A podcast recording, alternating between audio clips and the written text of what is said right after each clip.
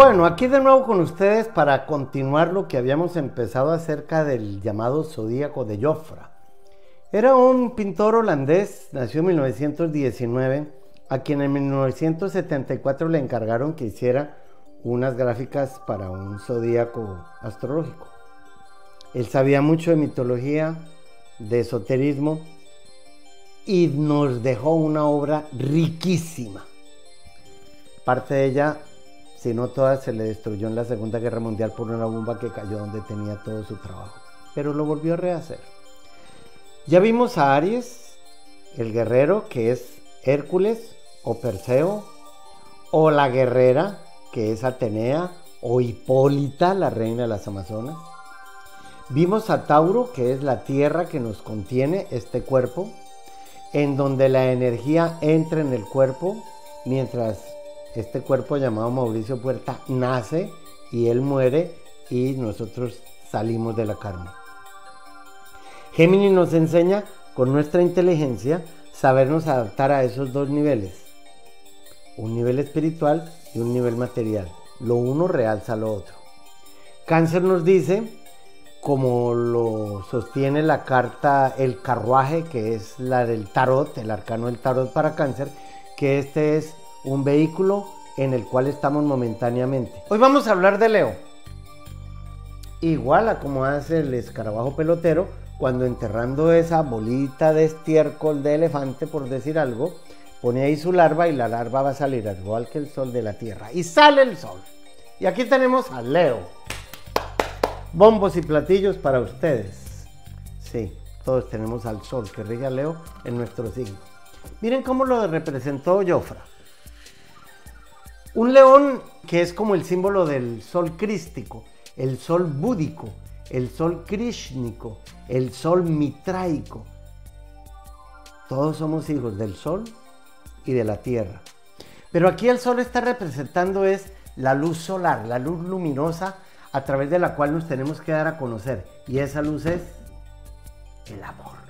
Ricardo, corazón de león. Y sin pedir aplausos o hacer como el gato que se recuesta en la pierna del amo es para acariciarse él. Bien, miren ustedes, el sol, y no les puedo contar todo el mito, era el director del coro de las musas. Aquí tenemos una de las musas. Tocando precisamente la lira de siete cuerdas que había creado su hermano Mercurio y que él se la cambió por un ganado en otro mito. Las musas nos visitan, por eso los antiguos no firmaban sus obras. Eso es parte del ego. Hoy mucha gente compra un cuadro es por la firma, no porque el cuadro en sí le guste. Bueno, en fin.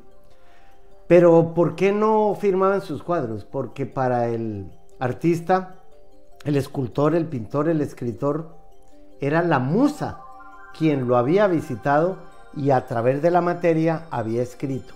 Miren ustedes cómo representó Joffre los girasoles, como símbolo del narcisismo, del orgullo y de la vanidad, porque el girasol gira para que el sol pues, pueda, madurarle las semillas al menos. Y representó allí al mito del león de Nemea.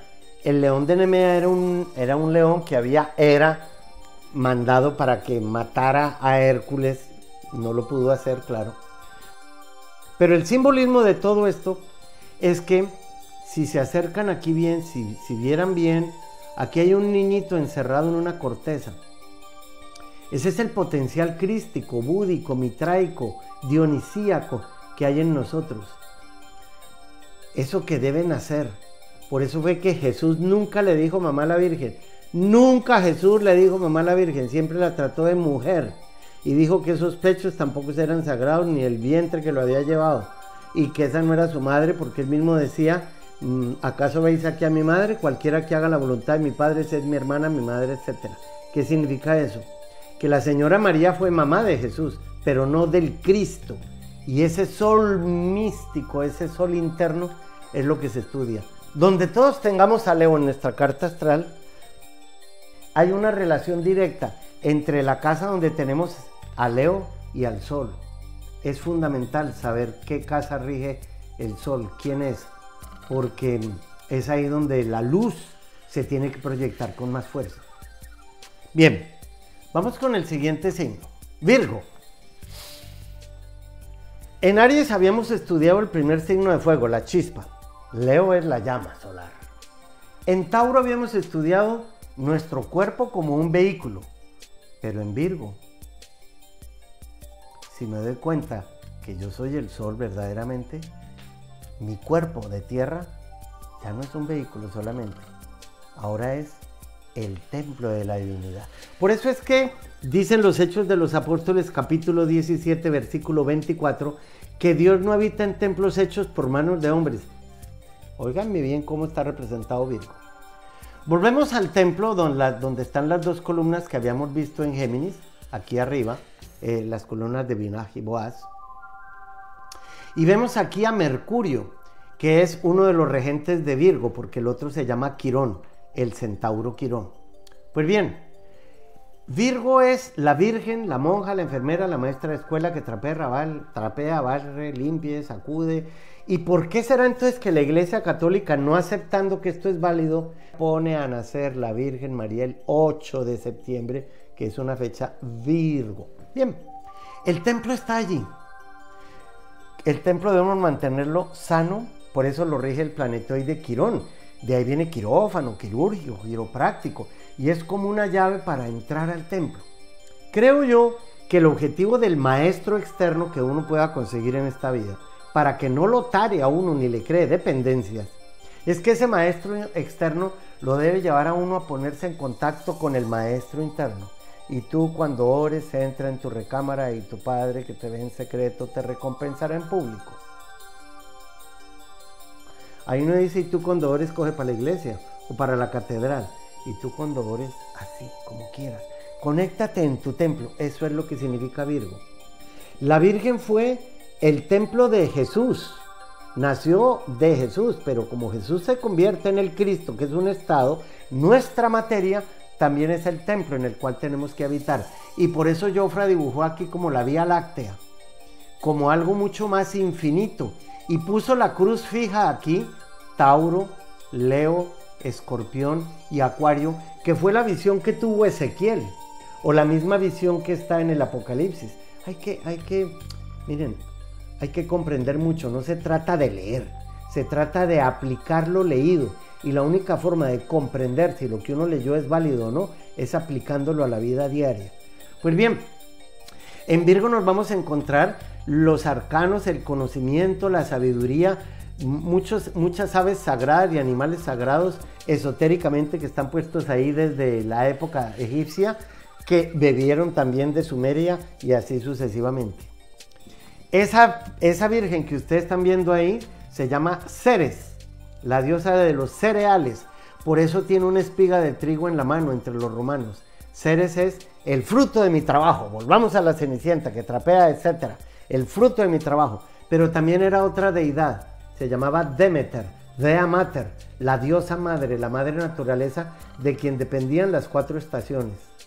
Y una última, Astrea, la deidad de la justicia, que fue la última diosa en irse de este planeta cuando vio que la humanidad estaba tan mal, tan mal, que tuvieron que mandarle un virus, un virus, para enfermar a toda la humanidad.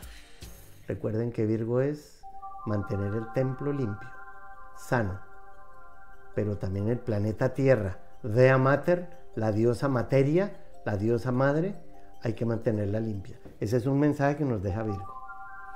Y en un ratito regreso.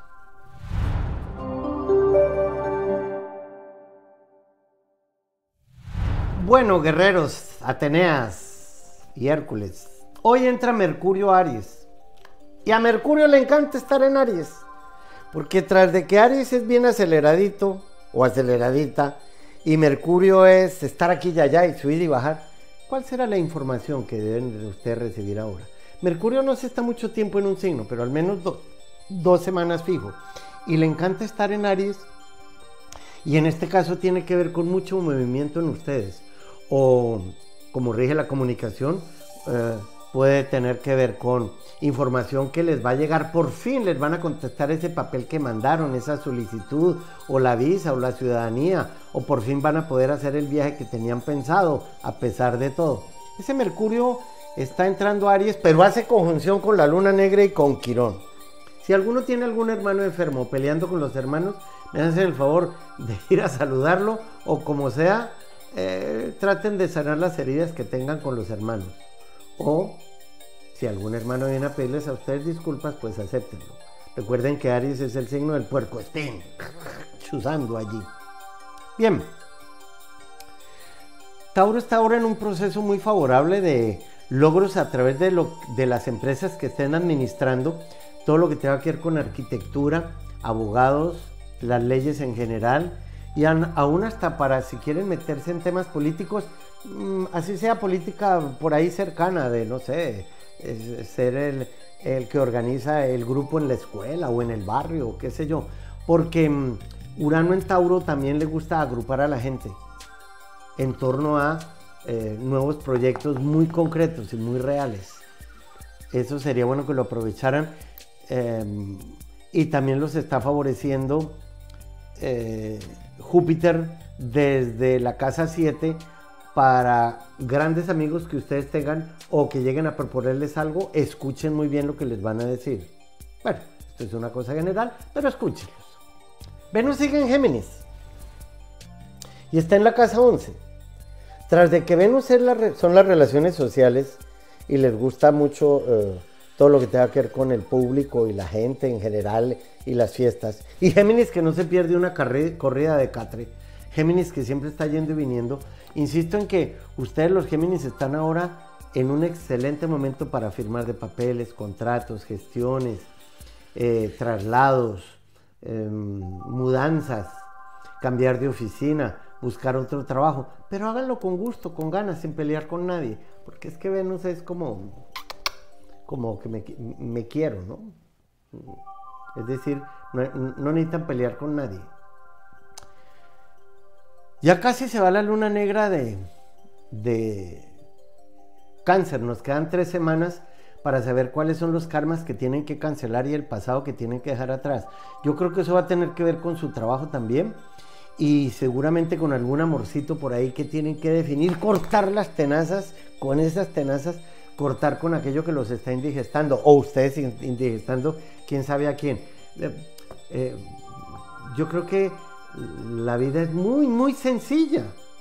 Lo difícil es ser sencillo. De modo que procuren emocionalmente no sufrir tanto, ¿sí?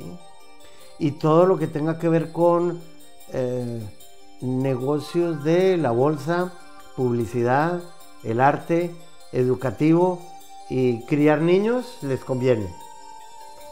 Ya vuelvo.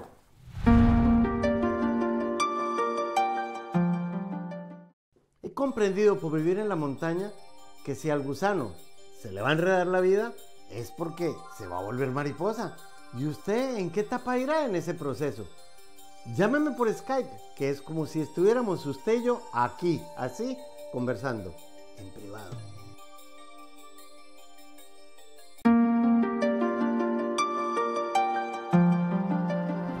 Bien, continuando con el zodíaco de Jofra, llegamos a la mitad del zodíaco. Ya sabemos quién es Aries, pero al otro lado está Libra. Libra es el complemento de lo que yo soy. Si la frase de Aries es yo soy, la de Libra debe ser tú eres, los demás. Y por eso es el signo del matrimonio, de la relación de pareja. Yo tengo un excelente matrimonio desde hace 70 años y unos meses conmigo mismo. Porque el verdadero matrimonio es entre lo espiritual y lo material. Hasta cuando la muerte nos separe, que es ahora que viene Escorpión. Pues miren cómo dibujó Jofra a Libra. Primero le puso un damero. ¿Qué es un damero? Este piso de blanco y negro, que según mentes más ortodoxas es un piso satánico. Porque para mentes bastante brutas, que tienen el chip ya oxidado, todo esto que les estoy diciendo a ustedes es mentira, brujería, satanismo, herejía, qué sé yo. Afortunadamente, esa clase de pensamiento no va a entrar a la era de Acuario, afortunadamente. Pero mirémoslo. Aquí está la, esfinge. La esfinge aquella que tenía, eh, que le puso a, Edipo eh, la adivinancia aquella de que cuál es el animal que por la mañana camina en cuatro patas al mediodía en dos y por la tarde en tres. Y Edipo pensando dijo, ah, somos nosotros.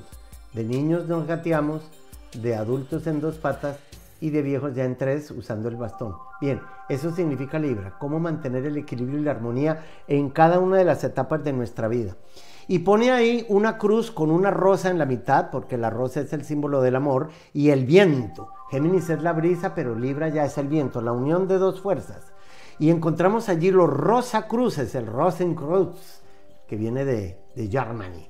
Pues bien, este mito que vemos aquí representado por dos deidades egipcias, que no lo voy a narrar todo, significa que en la antigüedad, cuando la persona moría, el alma cogía el corazón, lo ponía en un canopus, que es una vasija de barro, la llevaba hasta los jueces infernales en el inframundo, estos lo ponían en una balanza, libra, y al otro lado ponían la pluma de una avestruz. Si la pluma pesaba más que el corazón con ánfora y todo, el difunto era inocente. Pero si pesaba más el corazón con ánfora y todo, al inframundo donde Seth lo estaba esperando con toda clase de tormentos. ¿Qué significa eso?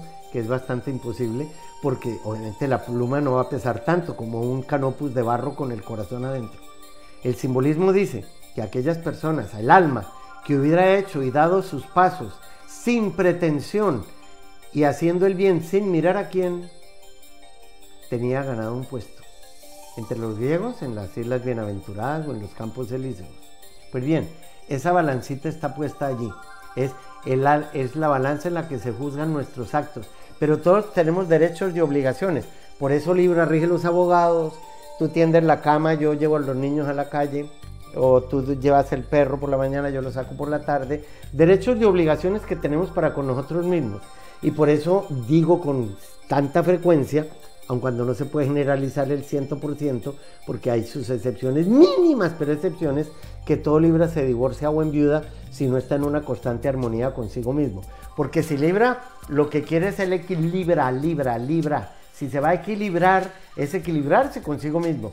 Donde todos tengamos a Libra en nuestra carta astral, esa casa la va a regir Venus.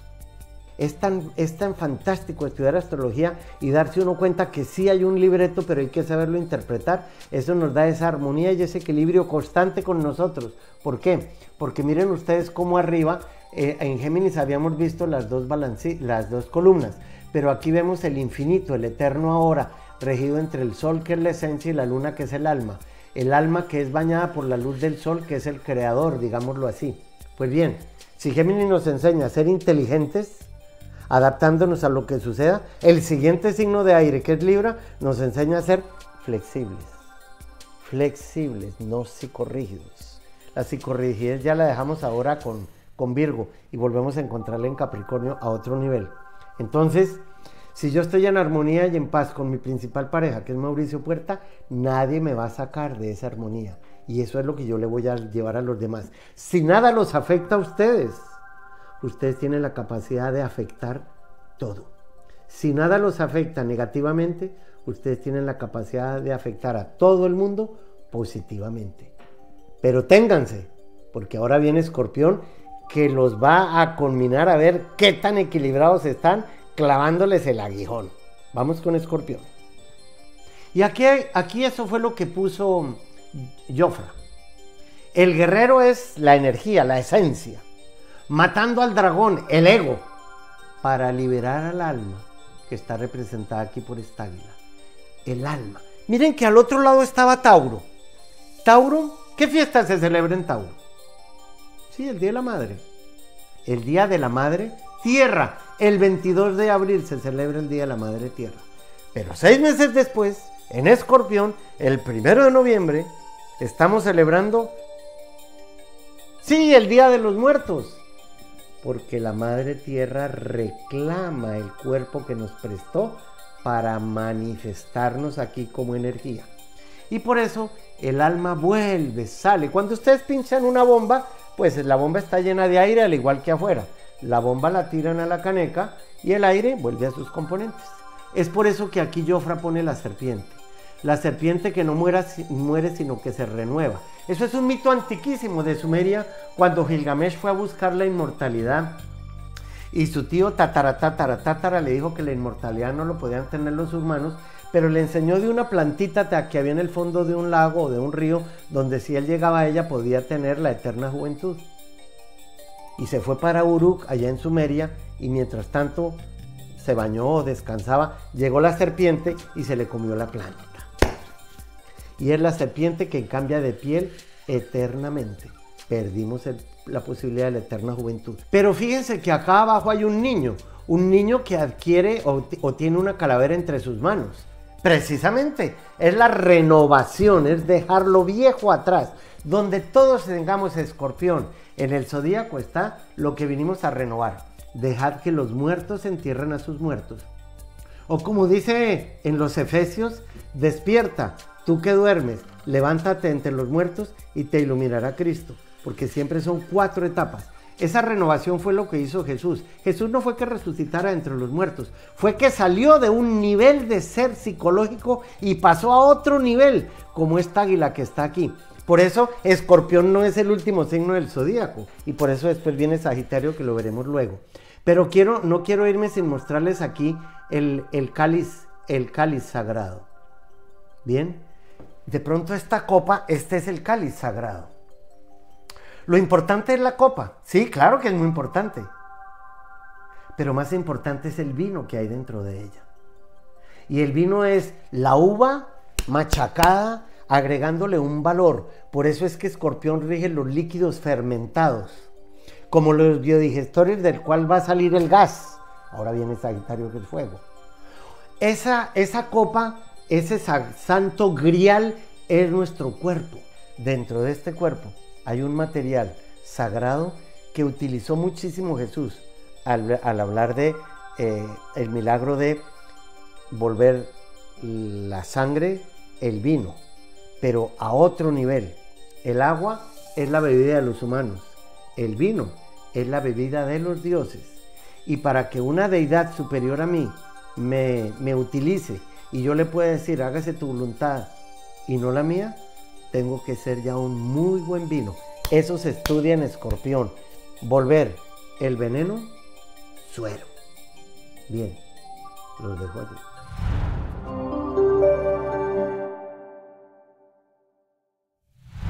Hay una gran curiosidad para las personas que estén naciendo ahora, que en los próximos signos zodiacales de Leo a Escorpión ningún planeta, ninguna luminaria está pasando. Están completamente vacíos. Si mucho Libra tiene la Tierra, pero porque el Sol está en Aries. Eso significa que hay mucha más independencia ahora para las personas Leo. Y especialmente porque la luna que está en Sagitario y los tres que hay en Aries, eh, cuatro, Mercurio, la luna negra, Quirón y el Sol, les están, les están diciendo que es un muy buen momento para la recuperación de sus viejos valores. Y uno de los principales valores y la dignidad principal de Leo tiene que ser actuar con, con un verdadero amor. Y el amor no es enamorarse de alguien ni, ni pegarse de algo. Sin embargo, los valores en este caso para Leo también tienen que ver con lo material. Les aseguro que todo lo que tenga que ver a nivel terrenal, con negocios de ropa, de joyas, de cuero, alimentación y hasta masajistas que se llaman kinesiterapeutas, están en un muy buen momento económico. Un poquito semejante o algo semejante está Virgo, quien tiene mucho más que ver con la salud y en este caso eh, tiene todo el triángulo de tierra para saber qué tienen que hacer para ser eh, más exitosos con lo que están trabajando, con lo que están haciendo. Poco a poco, en la medida en que vaya pasando esta crisis en la que estamos, y Virgo es muy importante porque a Virgo le debemos el hecho de conocer la salud. Virgo está representado también por una deidad femenina llamada Higiea, de donde viene la higiene, y por Panacea, la que cura las pandemias, lo interesante sería saber cómo Virgo ustedes tienen ahora la posibilidad en esta etapa de la vida de trabajar de una forma mucho más eficiente, primero en ustedes mismos y en todos los temas que tengan que ver con consultorios, laboratorios, animales domésticos y hasta productos naturales u orgánicos. Libra tiene la Tierra ahora encima, como acabo de decir, Sucede todos los años mientras el Sol está en Aries, porque el Sol y la, Tierra forman un eje. Pero la Tierra es lo que nos da seguridad, porque es desde la Tierra que vemos que el Sol pasa por determinado sitio. ¿Qué será la seguridad que ustedes deben, deben obtener ahora. Me parece que eh, todo lo que tenga que ver con em, arriendos, mudanzas o trasteos o editoriales, libros, revistas, archivos, gente que trabaja en comunicación, radio, prensa, están muy bien ubicados. Obviamente libre del signo de los abogados de por sí, de modo que también pueden tener una muy buena remuneración próximamente. Escorpión no tiene ningún factor, como acabamos de decir ahora, pero también tiene todo el triángulo de agua. el futuro desde cáncer le está diciendo que es una muy buena época de cambiar de casa o de mudar su sitio de trabajo y todo lo que tenga que ver con eh, sociedades que terminan Mm, también, también favorece sociedades que comienzan. De modo que si les han propuesto últimamente algo eh, por medio del cual pueden ganar una buena economía, o si les toca cambiar de casa porque encontraron trabajo más lejos, o les toca eh, buscar trabajos más lejos y por eso eh, cambiar de trabajo porque les mandaron a vivir a otra parte, no se opongan a eso, ¿sí? Cáncer y escorpión nos enseñan con sus tenazas que tenemos que cortar con aquello que ya no nos sirve antes de que nos envenene. De modo que los escorpión no se claven el aguijón porque no tiene ningún sentido ir contra lo que no pueden vencer. En un ratito regreso.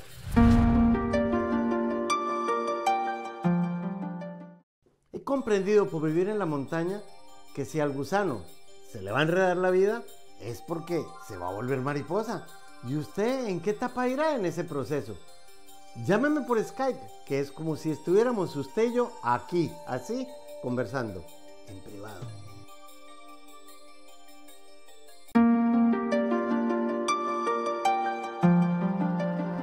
Daniela, que es cáncer del 24 de diciembre, y dice que nació a las 6 y 38 de la tarde en Bogotá, pues yo pongo el 24 de cáncer. Ella es cáncer ascendente Capricornio.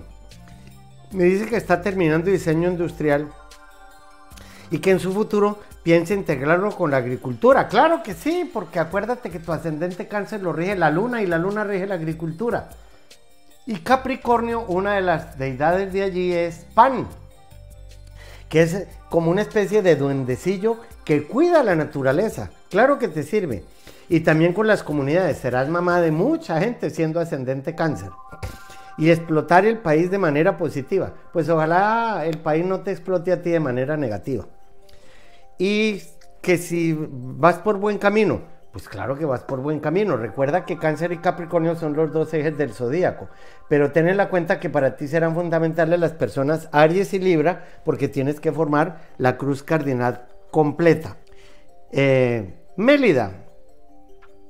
Mélida es del 23 de febrero del año 59 y nació a la 1 y 20 de la mañana. O sea que Mélida es Pisces, ascendente Sagitario. Mélida, cuando uno es Pisces Sagitario, pertenece a una cruz que se llama la cruz mutable. De modo que para ti serán fundamentales los dos signos del otro ángulo, que son Virgo y Géminis. Eh, algún día te convendría mucho irte para el extranjero, pero tú lo que me estás preguntando, y ya tienes 59 años, digo, ya tienes 60 años, yo es obvio que me lo preguntes, que cómo está, irá a estar tu salud. Pues te cuento que tienes a Tauro en la casa de la salud y Tauro es el cuero duro, pero ahora está em, próximo a entrar allí una cosita que llamamos el nódulo norte, el futuro. Si tienes que hacerte alguna terapia, algún tratamiento o alguna cirugía, no importa está muy bien puesto. Sin embargo, algo grave allí no se ve. Chloe, ¡ay, qué lindo nombre! Chloe, muy mitológico. Chloe es Capricornio. Ay, me hace una pregunta como para mí, que soy Capricornio. ¿Por qué nunca se casó? ¿Por qué nunca me casé? Y esta pregunta, em, voy a decirte,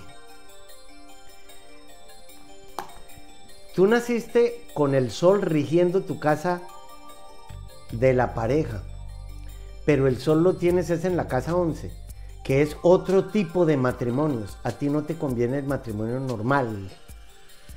Matrimonios o ilícitos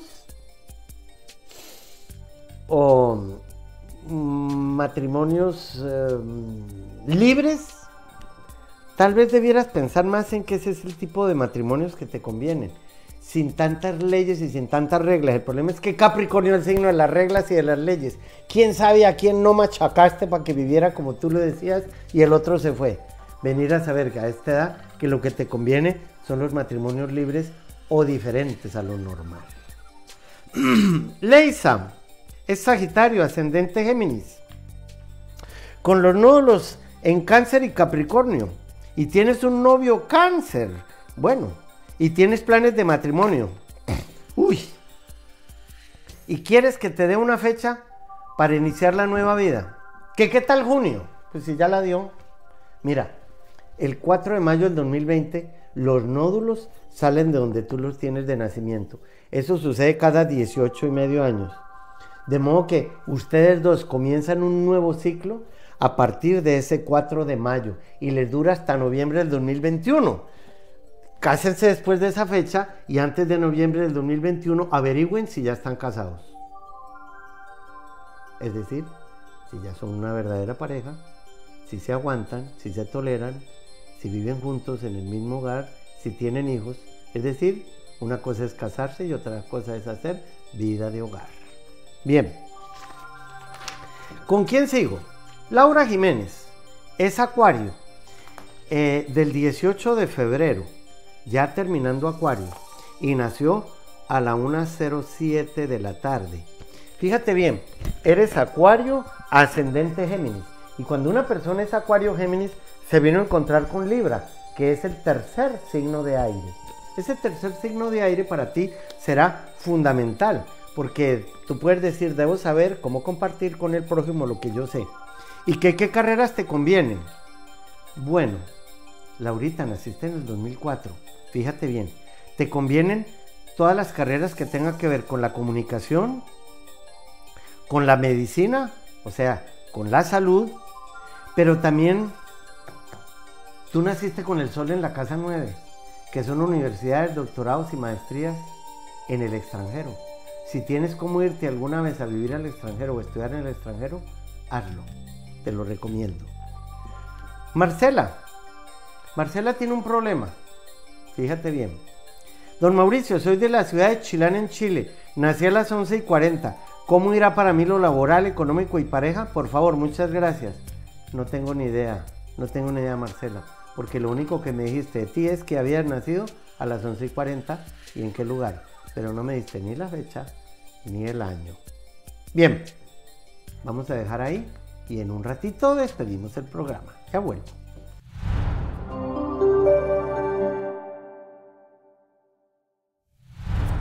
Mis queridos centauros y centauras, y hasta Pegasos, la luna acaba de entrar a Sagitario y traigo a mi memoria que Einstein nació con la luna en Sagitario.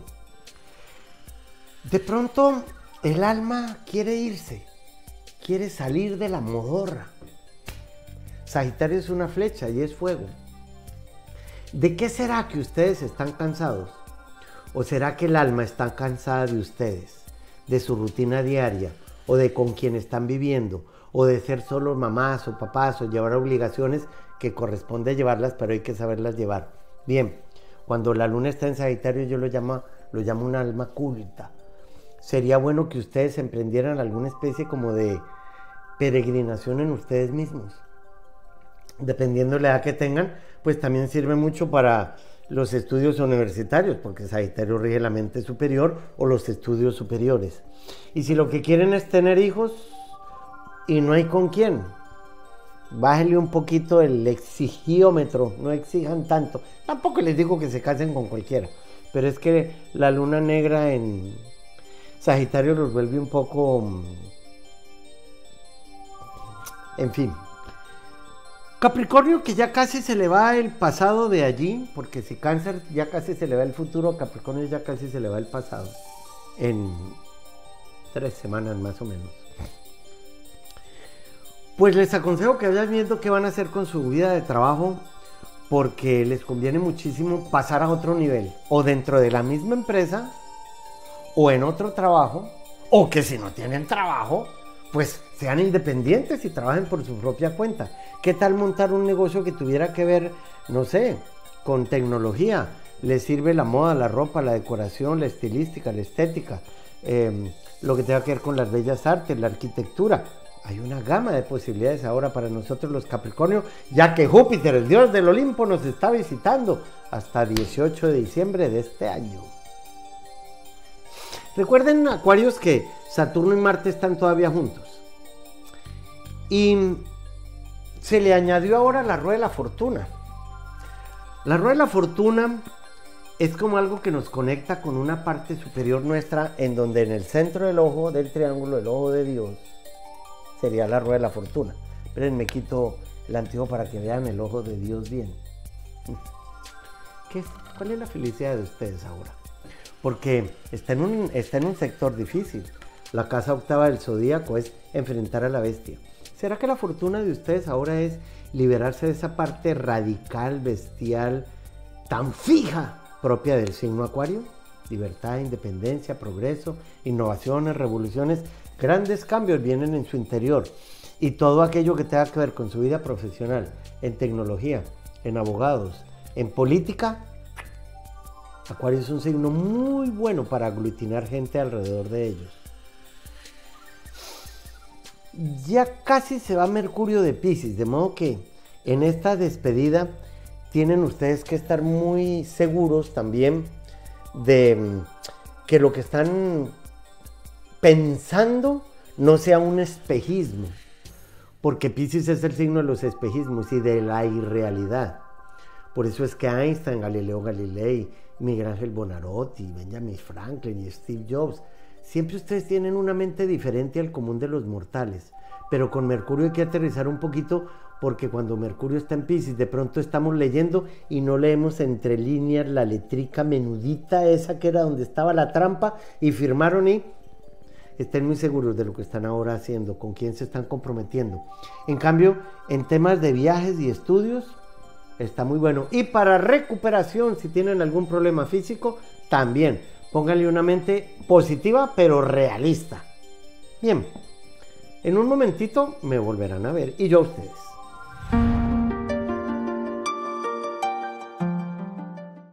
He comprendido por vivir en la montaña que si al gusano se le va a enredar la vida, es porque se va a volver mariposa.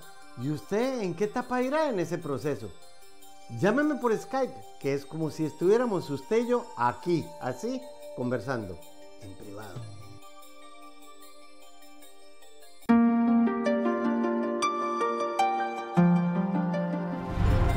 Bueno, y como seguimos en este tema de que la gente no se puede mover tanto por el virus con toda la prudencia del mundo, afortunadamente, las ondas del Skype nos están ayudando. Ahora hago muchas cartas desde mi casa, sentado o donde esté a la hora que sea.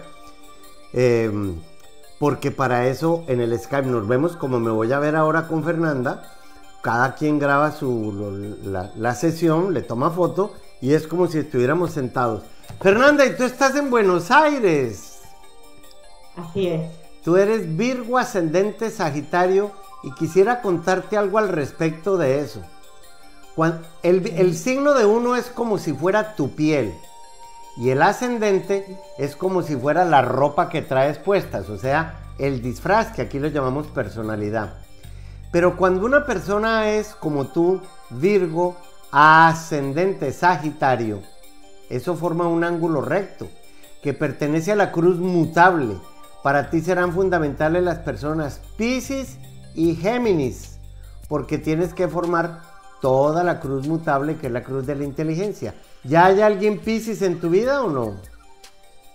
Me casé con un geminiano. ah, pero Géminis lo tienes en la casa del matrimonio. Mira qué especial.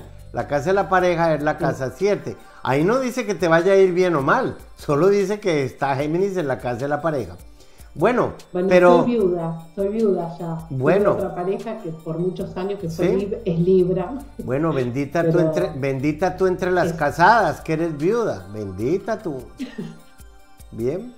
Cuéntame, ¿qué quieres que veamos, Fernanda? Este, bueno, yo tomé nota y pregunto, quiero saber eh, si es posible. Dime, dime. Eh, ¿Cómo puedo trabajar esa cuadratura que tengo entre Marte y la Luna en oposición? a, Júpiter en la casa 9 que está Leo ahí. A ver, voy a contarte, porque tengo que explicarle al público de qué estás hablando. Efectivamente, la Luna y Marte están opuestos, pero a la Luna le encanta estar en Tauro. Se llama una exaltación. O sea que tú tienes una Luna excelente, primero, que te va a dar muchos años de vida. Segundo, que te hace ser muy afín con la nutrición, no solamente física, sino emocional. Pero cuando Júpiter hace una cuadratura allí, es como si algunas aspiraciones no cuadraran con tu lado, ¿cómo lo llamara yo? La Amazonas que tú eres, porque es que Marte es la Amazonas que tú eres. Pero ¿te volviste a casar después o no? Después tuve una pareja hasta ahora, hasta enero, de mm, Libra. Libra está en la casa de los otros matrimonios, porque ah. después del primer matrimonio, que está en Géminis, el otro matrimonio se estudia en la casa 11, y tú tienes ahí a Libra. Pero si todo Libra se divorcia, me imagino que entonces él ya era divorciado. Sí, bueno, tenía otro matrimonio. Después claro. formamos pareja y siempre insiste en volver, pero es una relación que no quiero. No, no, no, no, no, Te voy a contar. Tú eres demasiado Virgo, eres re Virgo. Y una vez que Virgo dice no, es no. Porque ya tú le pusiste ya no, no solo le pusiste la lupa, eh, le pusiste el microscopio y ya sabes de qué está hecho. Me gustaría preguntar, bueno, obviamente que por amor, por trabajo y saber si mi pasión es, estoy, ah, desde hace dos años estudio astrología. ¡Qué bueno! uno de mis sueños es ir a Miami o ir a tierra adentro. ¡Ay, mira! Pues mira, he llevado buenas amigas de la Argentina a tierra adentro, que son alumnas mías acá en, en Estados Unidos cuando vengo, y los he llevado allá a hacer unas experiencias muy lindas. ¿Y en qué trabajas tú con tanto Virgo que rige el trabajo y la salud? Bueno, eh, soy leo cartas de tarot. Yo analizo a las personas a través. Yo analizo, no, tú analizas todo porque la frase de Virgo es yo analizo. Todo. No me casaría yo contigo nunca. Acabo de conejillo de Indias debajo del microscopio tuyo. Pero fíjate que tu lado Sagitario es la de ser maestra, guía espiritual, consejera. Esa es la mente superior. Y como, y como tú eres ascendente Sagitario, Toda tu vida tu carta la va a regir Júpiter, el dios del Olimpo, Júpiter. Y tienes un Júpiter muy lindamente puesto en Leo en la casa donde él manda. La casa no es la casa de las aspiraciones. Ojalá algún día viajaras más, porque tú mismo eres del sol de casa 9. Desde hace estos dos años que hubo tanto cambio en mi vida, viajé tuve la suerte de viajar a Europa, viajé con mi hijo de 27 años hace poco, un viaje precioso. ¿Y cuántos años, ¿qué, signo es tu hijo? Tauro. Ah, el Tauro del que estamos hablando aquí en la casa de los hijos. Mira qué exacta tu carta. Mira qué exacta tu carta, pero el Tauro es el más tuyo. Sí. Sí, porque es el que está directamente ahí. Mira qué especial. Falta alguien Capricornio en tu vida. Porque así como tienes que formar la cruz, tienes que formar el triángulo. Y sospecho que el Capricornio soy yo. Exacto. pues mira, mi papá era Virgo y mi mamá era Piscis. De modo que estás pillada, estás pillada. Te tengo ahí. ¿Bien? Fernanda, ojalá el universo... Qué qué lindo va a ser maestro poder conocerlo personalmente. Fernanda, nos encontraremos y nos abrazaremos desde el alma, que no requiere más que eso, reconocerse. Gracias por existir al otro lado del Skype. Gracias. Nos veremos pronto. Y ustedes también gracias por existir al otro lado de la cámara. Nos vemos en un ratito. Ya regreso.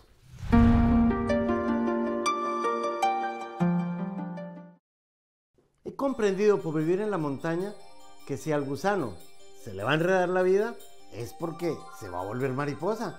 ¿Y usted en qué etapa irá en ese proceso? Llámeme por Skype, que es como si estuviéramos usted y yo aquí, así conversando en privado.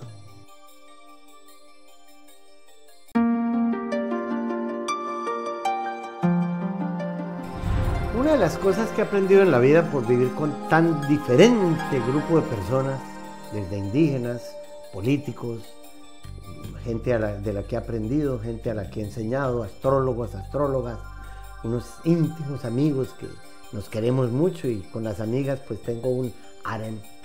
He entendido con todos ellos que yendo con los demás de todos modos juntos, vamos separados. Porque es que así sea milimétricamente, nunca vemos la vida igual. Y es por eso que em, el camino de la vida, que es el camino del zodíaco, siendo el mismo para todos, sin embargo es diferente. Por eso es que tenemos que saber adaptarnos a los demás, porque los demás siempre nos van a enseñar algo, o con el agradecimiento, o con el cuchillo que nos clavaron en la espalda. Hay cuchillos que son carísimos, si se lo pueden sacar, véndanlo, la empuñadura es de oro. Nadie nos hace nada malo. Si ustedes viven con alguien por resignación, se están haciendo el mal ustedes mismos. Y hay parejas que cambian su vida de pareja por ser un buen negocio. Si ustedes creen que con su pareja vivir es un buen negocio, ganen bien en ese negocio. Porque definitivamente están juntos pero separados. Bien, ustedes y yo también estamos juntos, nos vamos a separar unos días y nos vemos por aquí. Gracias. He comprendido por vivir en la montaña que si al gusano se le va a enredar la vida, es porque se va a volver mariposa. ¿Y usted en qué etapa irá en ese proceso? Llámeme por Skype, que es como si estuviéramos usted y yo aquí, así, conversando, en privado.